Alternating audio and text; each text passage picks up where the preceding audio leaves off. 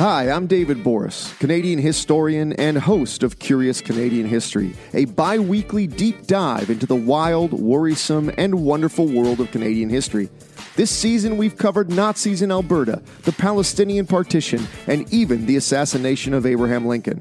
We also have eight seasons worth of back episodes, all right there for your listening pleasure. Check out new episodes of Curious Canadian History every other Tuesday, wherever you get your podcasts. This is a CBC podcast.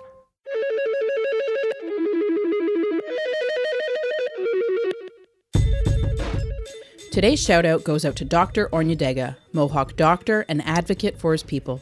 Born in 1841 on Six Nations Reserve in southern Ontario, Oronhyatekha, which translates to burning cloud, was baptized under the name Peter Martin. Later on in his life, he was sometimes referred to as Dr. O.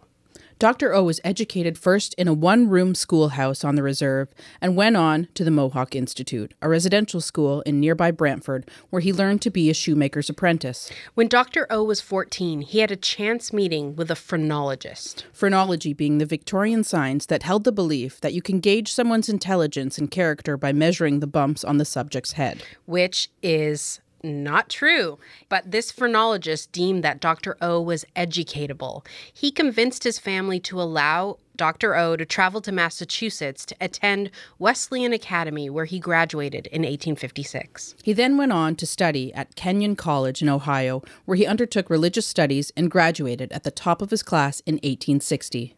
When Dr. O returned home later that year, he was chosen by his community to give a welcoming address to the visiting Prince of Wales.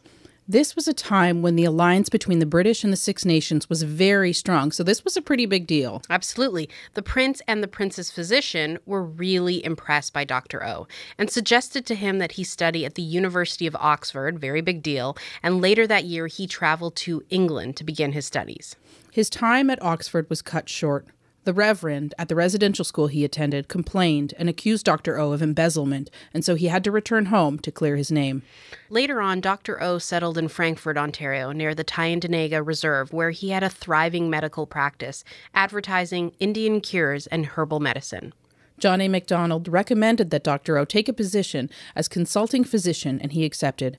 The $500 a year salary was not enough to support his family, and he purchased half an investment in a general store but soon went bankrupt.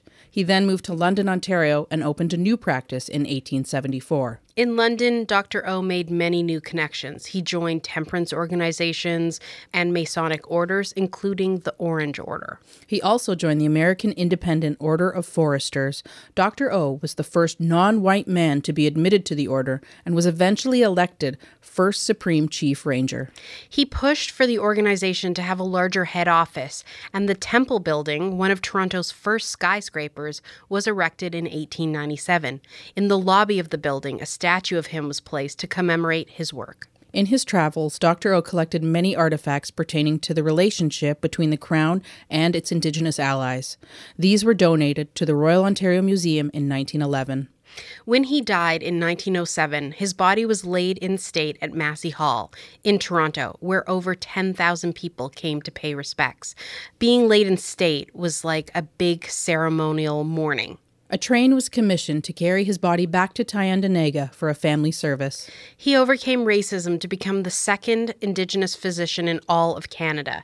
In an article from the Globe and Mail in 1896, they said Dr. Oronhyatekha is a man beloved for his social virtues as much as for his executive ability. In his personal relations, he is gracious and unassuming. He never turns anyone away. Shout out to Dr. O. Shout out.